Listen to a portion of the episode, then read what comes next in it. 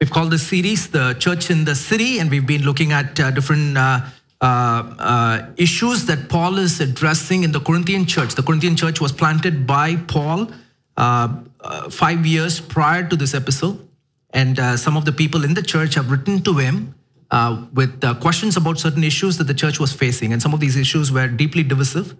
And uh, Paul is writing this epistle in response to the questions, and he's addressing issue by issue. So you see that in verse 1, we see that he is writing uh, this chapter about food that is being offered to idols, right? He's uh, writing now it's concerning food uh, offered to idols. Now, uh, now this particular issue uh, may not be very relevant in most parts of the world, but in India, even today, uh, this is an issue that we face a lot of dilemma with, right?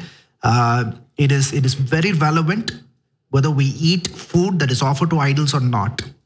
Now, I remember growing up uh, in the South, my friends would go on these trips uh, during summer and they'd come back and they'd uh, bring these massive laddus. I don't know if you've had these massive, huge laddus, right? And they obviously have gone to these pilgrimage kind of trips and they bring and they want to share the laddu with the entire class. And this laddu never ends. They bring it and we got 60 students in the class and every student gets a bite of it.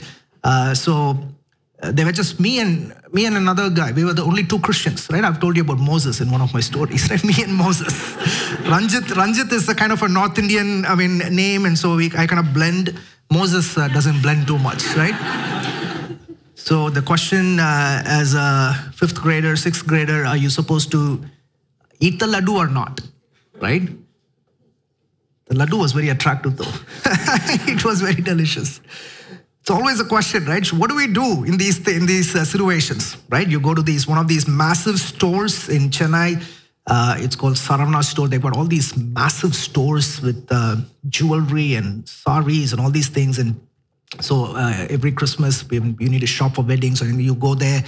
And then they have places you can sit in. Uh, there's food court and all that stuff. But the highlight of the store is that at, at certain points during the day, uh, they will bring free pongal right? Pongal is this uh, this uh, uh, ghee ghee based ghee based sugar based uh, amazing dessert, right? So they bring this thing. You can see the ghee in it. You can see it inviting you.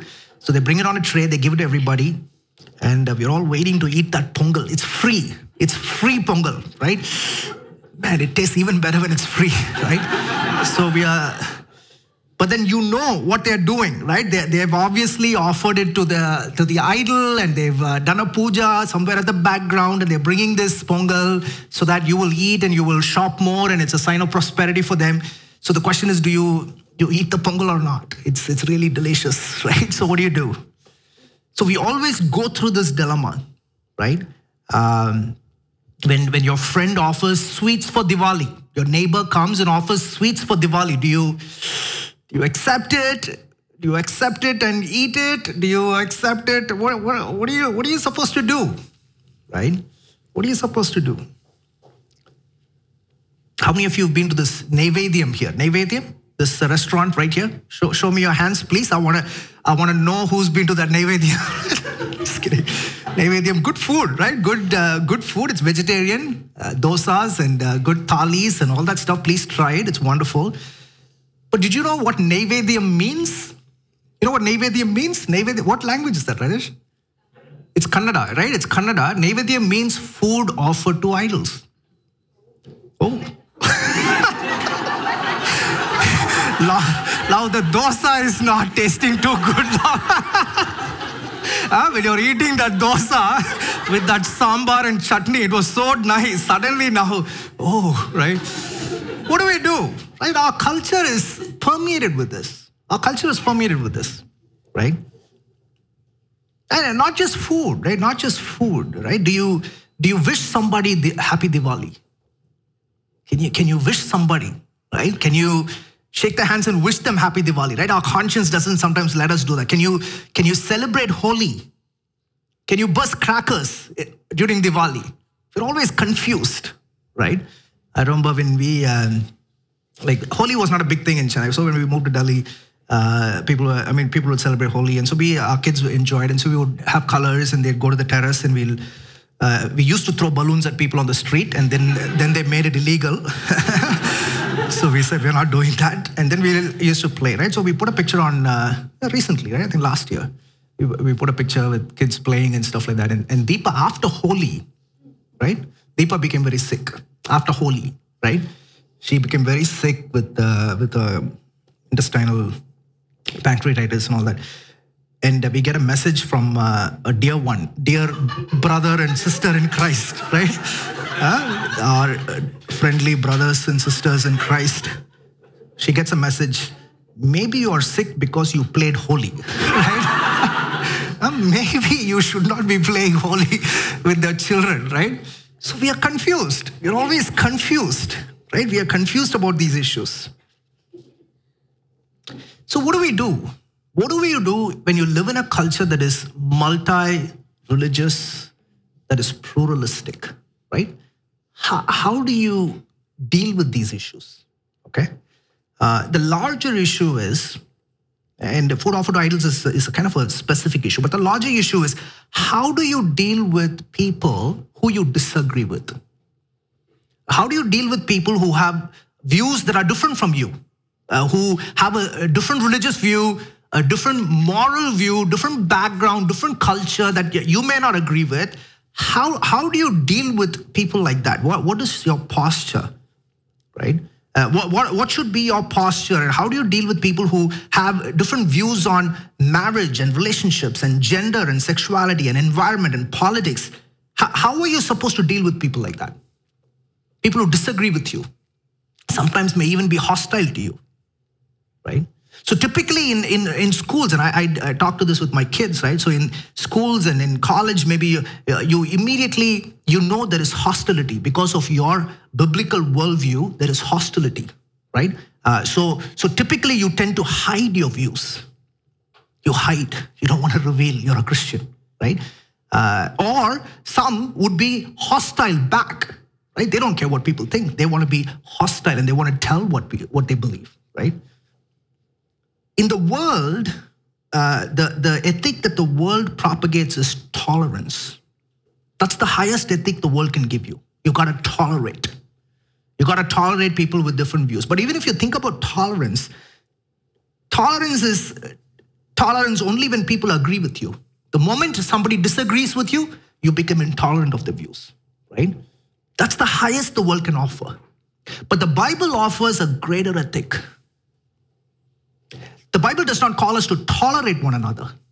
The Bible calls us to love one another, especially not just your brothers and sisters in this room, especially those who disagree with you. It calls us to love one another, especially those who differ from you, especially those who are even hostile to you.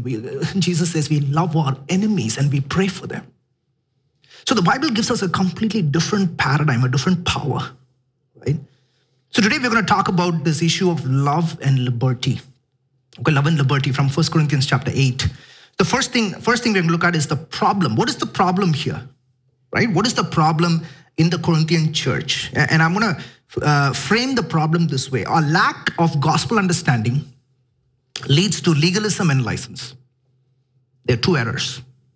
A lack of gospel understanding leads to legalism and license, right? Let's look at verse, uh, verse 1. He says, now concerning food offered to idols, right? We know that all possess knowledge. And he says, this knowledge puffs up, but love builds up, right? So the people who are writing, there are two groups of people in this church now, and they've become very divisive. There's division among these two groups. Uh, and, and one group is writing to Paul, and they are the ones who have this knowledge, right? So he's saying, verse 1, now concerning food offered to idols, we know that, quote unquote, this is what the Corinthian people are saying, one group, we all possess knowledge, right? So he's replying to that. So there is one group that uh, uh, that says we have knowledge. So you see what kind of knowledge? Verse 4. Verse 4. It says, therefore, as to eating of food offered to idols, we know that an idol has no real existence and that there is no God but one. So this is one group. The other group, you see in verse 7, Paul says, however, not all possess this knowledge. But some, through former association with idols, eat food as really offered to an idol, and their conscience being weak is defiled. So there's another group. So now, uh, in the Corinthian church, just in the Corinthian city, just as a background, the city is full of idol worship, and food was a key part of rituals of worship. And the same food that was part of the temple worship and temple rituals was also sold in the marketplace, uh, was also used in your weddings and celebrations, uh, in your families, was also used in business meetings. Uh, and, and, part of the way culture and commerce worked that time. So to, to be able to dissociate yourself from any food that is offered to idol was, was kind of practically impossible in that situation. It puts you at disadvantage in your workplace. Uh, it uh, uh, dishonors the guests when you take a position like that. It distances you socially from fr- friends and family. So it was kind of it was a difficult issue. So there were two groups in the church who were trying to deal with this issue. One group, which were maybe new believers, people who had a certain background from certain rituals and practices, and they had a former way of life, and they've come and they've accepted Christ. So they have this view that they said, no, we, we will not eat food that is offered to idols. Why? Because it reminds us of our previous life. It even uh, we even feel like it is compromising our faith. And so they took a position not to eat, but they didn't just stop there. What they did is they said, This is my position, but then they started judging those who would eat food that is offered to idols. So they would impose their restrictions and their, uh, uh their, their interest on the rest of the group and started judging people who would maybe eat food offered to idols. But there's another group. The other group has what Paul says has the knowledge. They said, well, the idol is man made. There's nothing in an idol, right? Uh, there's no, nothing about the food that is offered to idols. There is no God but one. Even in verse 8, uh, they, they affirm, they're saying, food does not commend you before God. Food does not make you more acceptable or less acceptable. God is not sitting there and judging you based on what food you're eating, right? So they possess this knowledge, and Paul says that is right. But what they are doing is they are flaunting their freedom. They are flaunting their freedom. So, so, they, so what they're doing is they are feasting uh, with this food in front of these new believers and people who uh, are not able to take it. They, uh, they are even pressurizing some people to eat with them, stating that this is food offered to idols so that they will overcome some of their prejudices. So they come from a good place, but they are trying to force people to do something that they are not feeling comfortable with. So the result of that, in verse 7, it says, some of these people who are forced to do this, they feel defiled in their conscience. Verse 9, it becomes a stumbling block for them. Verse 10, it is even a temptation for some to go back to their old practices. Verse 11, it destroys and ruins them. Verse 12, it wounds their conscience. And verse 13, it causes them to stumble. And these two groups, right? One that says we won't eat, one that says it's okay to eat. Uh, one group that says we won't eat, they're judging those who are eating. One group that says it's okay to eat, they're forcing the others to eat, right? And it's causing division in the Corinthian church. Now we need, we need to quickly understand what, what's, what else is happening here, right? And Paul calls this first group, the, the group that says we won't eat, and, and, he, and he uses the word they are weak in conscience, right? He uses the word, uh, he uses that in verse 7. Again, he uses it in verse 10. He uses it in verse 12. Their conscience is weak. Verse 9, he says that it becomes a stumbling block to the weak. And verse 11, he calls them a weak person right? Obviously it's a it's a criticism uh, uh, a veiled criticism on on their position. They are weak and paul does not want them to be weak. Paul wants them to grow in their knowledge. Paul wants them to become strong in their faith. Uh, they, they lack the, the weak that paul has in mind the, the weak in conscience are people who lack a certain understanding of god's word. Uh, they, they are not able to fully embrace the gospel of grace and the freedom they have in christ in some way, they, they are still wondering if the food they eat is going to make them more acceptable to God or less acceptable to God. Whether they do some of these things, whether these practices and these things that they do in their life, somehow it is going to offend God or is it going to make them more pleasing before God? Right? So, so they're still in that worldview of kind of tied to God's acceptance of them through their behavior. So Paul says they are weak in conscience. They're constantly evaluating is this, is this right or wrong?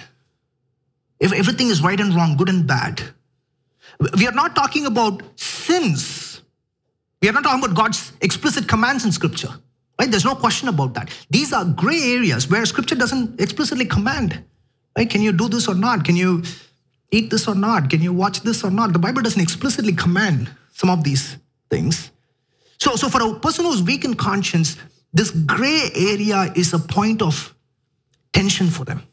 They are not able to, they're not able to decide. They, they want somebody to tell them, is this right or wrong? Is this good or bad? They, they need clarity on every issue. And if they do something, their conscience hurts them. It is defiled. Right? It, it, it, uh, when, they, when they do certain actions, we are not talking about sins. We are not talking about commands, breaking. No, we are talking about some of these gray. When they do something in this gray area, oh, their conscience doesn't allow it. And when they do it, they feel guilty, they feel bad, they feel defiled, they feel like they're displeasing God in some way. And it ruins their peace and joy. So these are people who've not fully thought about the implications of the gospel of grace, that they are justified by faith. They've not really fully thought through some of the implications, and they still live in fear of how God is looking at them. Are you tracking me? Now, when I when I uh, back in college, I came to faith in 1996 when I finished my 12th grade, and uh, and and I grew up in a different way, and then uh, I, a lot of things changed in my life. But one of the things that I would do as part of my group was we uh, we would not study on a Sunday. All right, anybody grew up like that, right? The books need to be shut 12 12 midnight on Saturday, and the books can open back 12 midnight on a Sunday, right? You cannot, right? You should not, cannot study on a Sunday. You can sleep on a Sunday. you can you can just lie down and do whatever you want on a Sunday. Like you don't even have to go to church on a Sunday, right? I never I never used to go. So like, it's okay, right? All that is permissible. As long as your books are closed, your books cannot open, right? on a Sunday. So when an exam and all these exams on Monday morning, man, I would be so nervous on Sunday. I'm like, ah, 24 hours, I'm not studying, I'm not able to read this. And I would wait and wait. And finally, when 12 o'clock strikes Sunday night, and then I would wake up and I would study and I would write the exam, and it was horrible experience, right? So do you study on a Sunday? Do you not study on a Sunday?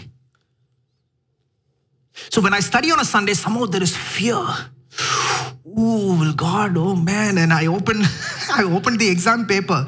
If I had a peek on a Sunday, right? I had a, suddenly I'm like, oh my gosh, I knew I should not have studied on a Sunday. The exam, first question itself, I don't know what the answer is here. I don't know. God, please forgive me. So the first 10 minutes is all establishing relationship with God. Forgiveness and reminding, oh, please, Lord, please help me. Oh God, forgive me. I'll, I'll become a pastor. save me. It's okay if there's an earthquake. It's okay. I don't mind an earthquake and all right now. I don't know anything here, right? So some of us are raised in a certain way. So we are we have a strong conscience in certain areas. We have a weak conscience in certain areas. Right? Because of our background, because of our bringing, because of our experiences. Right? I, I remember in my home, in my home, my kids are not here, they're listening we never had a TV. Can you, can you imagine, right? No TV in my house. We had a TV. At that time, there was no channels, right? When we had TV, only Doordarshan was playing, right? So there's no point. By the time that circle comes and they make the music and the TV starts, it takes like half an hour, right? So, and then once uh, Star uh, Network and all that came into India, uh, that's it. My somehow my my our TV uh, there was some problem with the TV. And my dad didn't fix it. So we would have a TV, but it's just a box, right? We are not like we were not. No, we never watched TV. I, when I grew up, I never, I never entered a theater. Zero, right? So we would bunk college. You're you're okay to bunk bunk is right. You you skip college. You go to college, and and it's called mass bunk, right? So you go and everybody decides you're going to skip today, right? So we go the entire 50 uh, young guys in mechanical engineering. So we would go, we'll say, today, mass bunk. Okay, mass bunk. They'll all go to the theater. I will alone, I'll go to home. I'll go home. because I don't go to theaters, right? Because if I enter the theater, somehow I feel like, oh, somehow God is going to judge me or something, right? My mother grew up never going to a circus. Can you, can you believe this? No circus. So we never, my mom never took us to a circus. Circus is Satan. Satan's, uh, it's all Satan, right? No circus. Are, are you tracking me? We all have this. We all have these things. Right? We all have these things. We're all weak in some areas and we're strong in other areas. But, but, but the, the weak conscience Scripture wants us to grow in those areas. Right? If I'm a 40 year old and I'm still telling you, don't go to circus, go, go to circus. No, I need to grow in understanding of God's word. Right? Uh, and so, so the weak, the weak conscience is hypersensitive to such things. And sometimes when you have a weak conscience, you become too legalistic. Right? You're legalistic about these things. And you want everybody else to do the same thing. We are not talking about sin. Right? We are not talking about explicit commands and stuff. We're talking about the gray areas, the middle ground, right? Where scripture doesn't clearly tell. Don't go to circus. go to circus. It doesn't say these things, right? So, so there is one group, and Paul calls them weak in conscience. But he is not addressing those who are weak in conscience. He's actually addressing those who are strong in their knowledge, in their conscience right? He's addressing the other group. Verse 8, he says, Now concerning food offered to idols, we know that all possess knowledge. This knowledge puffs up, but love builds up. Paul agrees with this group, right? We just read. Paul agrees. An idol has no real existence. There is no God but one. Paul says, Yes, I agree with you. Food does not commend you before God, right? These, these things, uh, it doesn't make you more acceptable or more uh, qualified before God. No, that is not how we come and approach God. He doesn't, he doesn't minimize the knowledge. He doesn't say, oh, the, your knowledge is unimportant. No, he's saying knowledge is important. Paul actually prays a lot for people to grow in the knowledge. He prays in Colossians 1, Ephesians 1, Philippians 1. He always prays for people to grow in the knowledge of who God is, in the knowledge of his wisdom and his mystery, right? He, Paul is constantly praying for greater knowledge for us. So he is not against knowledge. He's saying your knowledge is important, but here he says your knowledge is not sufficient. Verse 2. Verse 2, he says, If anyone imagines that he knows something, he does not yet know as he ought to know. Your, your knowledge is important, but it's not sufficient. There's something lacking in your knowledge. And what is lacking is love. Is love. He's saying knowledge. Yes, you have knowledge, but knowledge alone puffs you up. Knowledge puffs you. Knowledge leads to pride. Knowledge without love is like a poison. It is not helpful. It is like uh, when you go to the gym, you have these guys who walk around with the big muscles, uh, big guys, big muscles, a tiny tank top. I don't know if you've seen I don't know, I don't know where they get this. Is this, do they make it like that or how do they fit into that? I have no idea. Maybe they just tear it, right? I don't know what they, I don't know what they do. They're walking, they they always walk like this and they're doing, I, I, mean, I, so they walk like that and it's tiny, tiny. So, so it, it's fat, it's a lot of fat. It's a lot of fat and there's a muscle there, but it's a lot of fat beneath the thing. They're, they're not able to they, they won't run on a treadmill. They, they just can't run for a five minutes because they don't have endurance, they don't have stamina, they don't have flexibility, right? They, they only lift and they, they pump up their muscles. It looks, it looks in a certain way on the outside, but it's a sign of unhealth. It's not healthy. And, and that's the kind of the image. When you have knowledge, or you know these things and even theology and you understand God's word, that is good. It is not bad. We have Delhi School of Theology. We want you to study. We want you to grow in your knowledge. It's not bad, but knowledge alone puffs you up. Puffs you up. You, you walk around with knowledge, but if you don't have love, oh, it is revolting. It is revolting. On the other hand, love without knowledge is also tragic. When you just want to love I don't want to know anything. I don't want to know God's will. I just want to love everybody. Love is the answer. No, it is not the answer. It is sentimentality and it is not rooted in truth. So Paul is not putting these two things against each other. He's not telling one group you should not have knowledge, and he's not telling the other group you should you're not you should grow. No, he wants all of them to grow in knowledge, but he's saying the absence of love is the key here. Now, just to kind of step back and think about why this is important, because these two postures can lead to two errors. One is the error of legalism, the other is the error of license. And both are rooted in, in some way this weak conscience and this, this knowledge of the strong Christian, right? Strong believer, right? Both are, both are rooted in an unhealthy understanding of the gospel.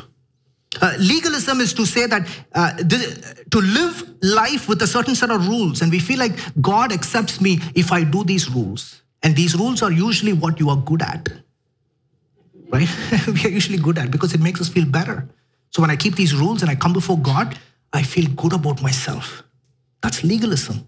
And legalism doesn't stop there. It, it wants those rules to be applied for everybody else. Everybody has to follow the same rules, right? That's legalism. On the other hand, license is a posture where you, it's a distortion of the gospel again. License is a posture where you don't care about anybody else. You don't care about any rules, right? That's license. Legalism is bound by rules. License flaunts their freedom. Legalism forgets the grace of God. License forgets the holiness of God. Both lack love. Both lack love. In legalism, uh, you stifle the freedom that you have in Christ. In license, you abuse the freedom you have in Christ. Both confuses grace and works. In legalism, you think you are righteous before God through your works. And in, and in, and in license, you think your works don't matter at all. Right? James talks about it. Both, both postures are a distortion of the gospel. Both postures, they hamper the work of the Holy Spirit in your life. So this is important. So in a community like this, right, and in the body of Christ, we should guard ourselves against both these errors. Both these errors, the error of legalism and the error of license. We are called to enjoy the freedoms that God has given us, but to be able to love others and put the needs of others ahead of ourselves. So this is the problem. Well, the question still is so, Ranjit, do you want us to eat the meat or not? what do you want me to eat? Do you want me to eat the food or not? Just tell me what, what should I do here? Right? My friend, whether you eat or not, you are not any more acceptable or less acceptable before God. Whether you eat or not is a decision between you and the Lord. Whether you eat or not is a, is a decision that is made out of love for others. You are free to do it. That's what Paul is saying. You're free. You're free to eat. You're free not to eat. Right? But then Paul gives us a boundary in this. And this is where we go to the second one. That's a principle. Uh, what is the principle in all these things? How can we apply this uh, even to a larger context of other issues in life? So we saw the problem. The principle is our liberty in the gospel is defined by our love for others. Your liberty, God has given you freedom to eat or not to eat. Listen or don't listen. It, it, you watch or it, there is liberty for you in the gospel. There is freedom for you in the gospel, right? But my freedom is restrained and constrained, has a limits and boundary, which is called love. It is in the context of love. It is in the context of relationships. Okay. So now some of the questions that you might have is, but Ranjit, what about what what what what about if if everybody says they have they like this, they don't like this, they want to eat this, they don't want to. If everybody has these views, then how do we how do we live as a community, right? How can we how can we please everybody? Isn't my freedom curtailed by all this? And in this context, Paul is specifically having new believers in mind, right? New believers who, who are new to faith, and we are mindful of some of their cultural and religious backgrounds, right? We are not talking about legalism. We are not talking about legalism here. So, so the boundary is love. So the question is, how do we love somebody who differs? Maybe in your class, in your classroom, maybe in your workplace, right? Uh, maybe it's a new believer, maybe it's an unbeliever. Maybe it's a seasoned believer who doesn't agree with you, who differs from you. How do you love them? How does this love? We talked about love is the is the one that constrains, is the boundary for our freedom. How does this love look like? And I want to practically help you understand that it it the, the love practically is seen in genuine hospitality. That is a good context, right? There's a verse in Romans 12 verse 7, it says, Therefore, Paul says, Therefore, welcome one another as Christ has welcomed you for the glory of God. Right? And another translation says, accept one another or receive one another as Christ has received you. Christ has accepted you. How do we love people who differ from us? We are not called to tolerate people. How, do we love them who disagrees with us? How do we even love somebody who might even be hostile towards us? by showing genuine hospitality. Right? Biblical hospitality is opening your heart and your home to strangers. That's biblical hospitality. Biblical hospitality is opening your home and heart to strangers, and that includes those who differ from you. That includes those who disagree with you. That includes even your enemy who might be hostile towards you. Uh, opening your hearts and homes to even people might, who might have different beliefs that is differ from you or moral backgrounds or sexuality or doesn't matter. Biblical hospitality is a way you open your heart and home. So let's let's just look at this right? Let's understand this. You open your home first. When you open your home to somebody who differs from you you're opening your space. Home is not just a physical kind of thing right? Opening your home means you're opening your space to them. You're giving space for them in your life. You're giving time for them. You're, you're letting them come into your space. You're welcoming them and accepting them and receiving them. You're not just tolerating them, you're loving them.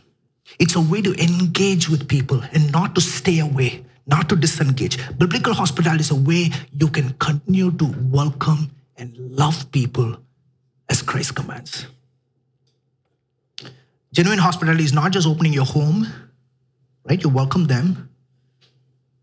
It is also opening your heart.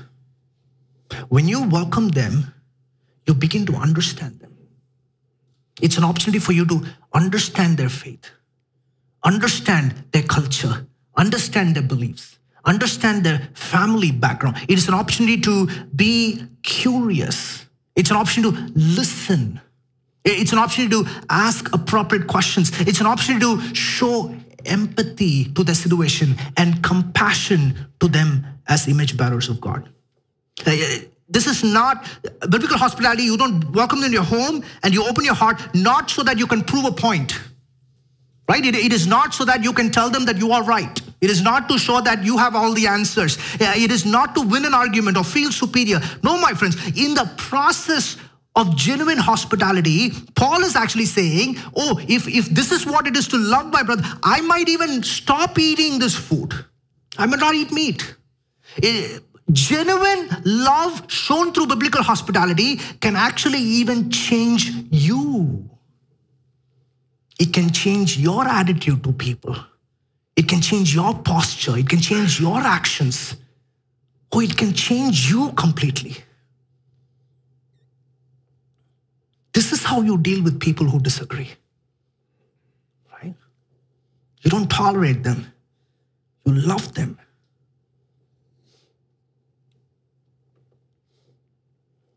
So the question is where do we get the power to do this? How do, how do we do this? Right? Lastly, the power. Here is the power. The love of Christ helps us genuinely love those who differ from us. It is only the love of Christ. Today, the world is so divided on so many issues. Right? The moment people say this is what they think about this issue, that's it. You, you can't be friends with them. Today, marriages are breaking and friendships are breaking, and there's a division between parents and children, and children and parents, and between siblings, and all kinds of stuff because of issues in this world. But Paul, God calls us to live genuinely in love. How do we get the power? How do we do this? Right? Only the gospel can help us. My friends, I want you to understand the gospel is completely different from any religious philosophy. And I, and I keep saying this because, because we are taught to think that everything is the same. It is not the same. The, the, the gospel is day and night, it is completely different. Let me help you understand. Every religious philosophy, you are justified by the works you do, by the life you live, by the commands you obey, by the duty, by, by how you live and how you do things and how well you do. You are justified before God based on the things that you keep and do and obey. This was Buddha's last uh, few words. He says, he says, strive. This is what he leaves with his disciples. He says, strive without ceasing. This was his last words. Meaning, keep working, keep striving till the end. The gospel is completely different. Oh, it is different. It is different because in the gospel, you are not justified by the food you eat. You are not justified because you do certain things or you, you come to church or, or you don't. You are not justified by the works you do. You are justified by the perfect work of Jesus Christ. Oh, you are justified by his sinless life. You are justified by his substitutionary death on the cross for your sin and my sin. You are justified because Jesus rose again from the dead, because God accepted his sinless sacrifice. It is only through that that I am justified, not because of how I live. This is the gospel. Jesus' last words on the cross was not strive without seeing. Jesus says, It is finished. Your striving ends because I have done the work for you. I have done the work. My friend, living a life when you understand and you believe and you apply the gospel, oh, your striving can cease. You don't have to look for identity in this world. You don't have to work. You don't have to fight. When I say work, you don't you don't have to earn approval. You don't have to work for things for people's approval and love. You no your stri- you, your striving can cease. You are already accepted. Oh, you don't have to be afraid if you're going to mess up oh, if I eat this, if I listen to this, will God? Uh, no, your striving can cease. You can be at total peace and total joy because God has accepted you because of the work of Christ. This is what gives you confidence in it. This is what gives you joy. This is what sets you free. The, the more I delight in the gospel, the more I understand how I'm justified by faith and by grace, the more I understand the more I understand how Jesus, even though he was completely different from me, you tracking me? He was completely different. He was holy and righteous.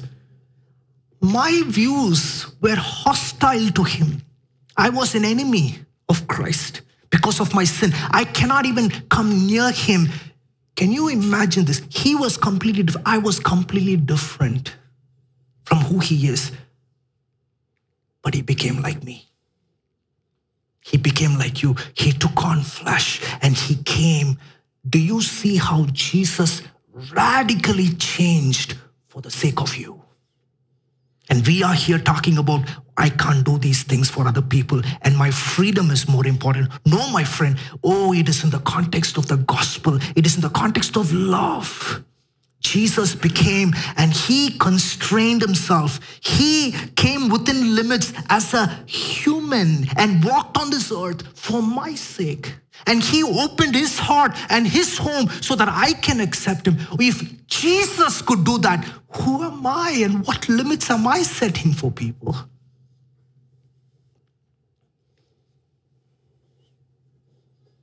And from the extent to which I cherish the gospel, the extent to which I see that Christ has done this for me, it humbles me.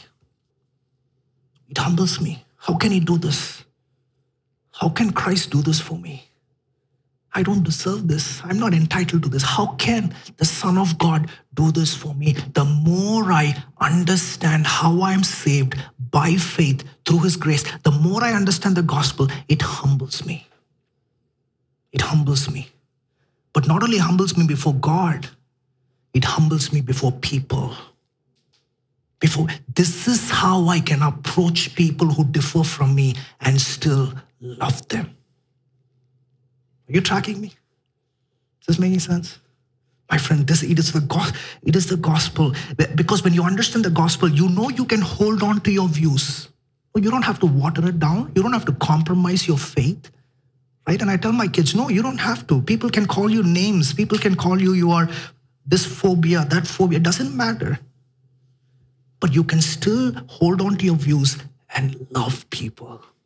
You can love people. You don't need to you, you don't need to change your beliefs in order to love people. That is the world. The world says you can only love when you are just like me. No, the Bible says, no, my friends, you can be truthful and honest and yet love humbly.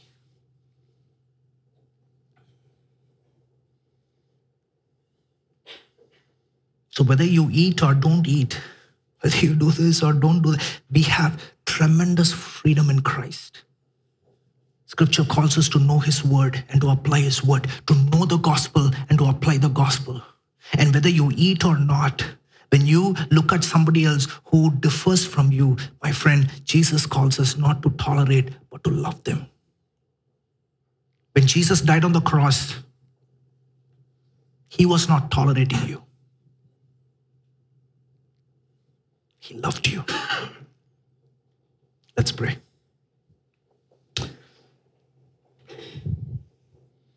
Father, we recognize that there could be so many issues in our mind and so many questions and so many ways to apply what we've just heard. But I pray that we will never forget, oh, we will never forget that your love, your love is the one that has changed us.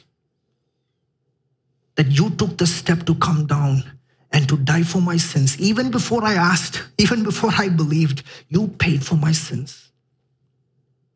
Jesus, you opened your heart and your home. Today I'm called your child. I belong to your family. Forgiven and accepted, not because of what I've done, it is because of your work. So we worship you. I pray for my friends here. If there's anybody here who still is grappling with the gospel, I pray, Lord, your spirit will give them clarity on the beauty, on the beauty of the gospel the clarity of the freedom that comes with the gospel, the clarity of the rest that is available for us in the gospel. Help us, Lord. I pray that in times when the people disagree with us and times when people are hostile to us, help us, oh, help us to move towards them with genuine hospitality, with genuine love. In Jesus' name I pray. Amen.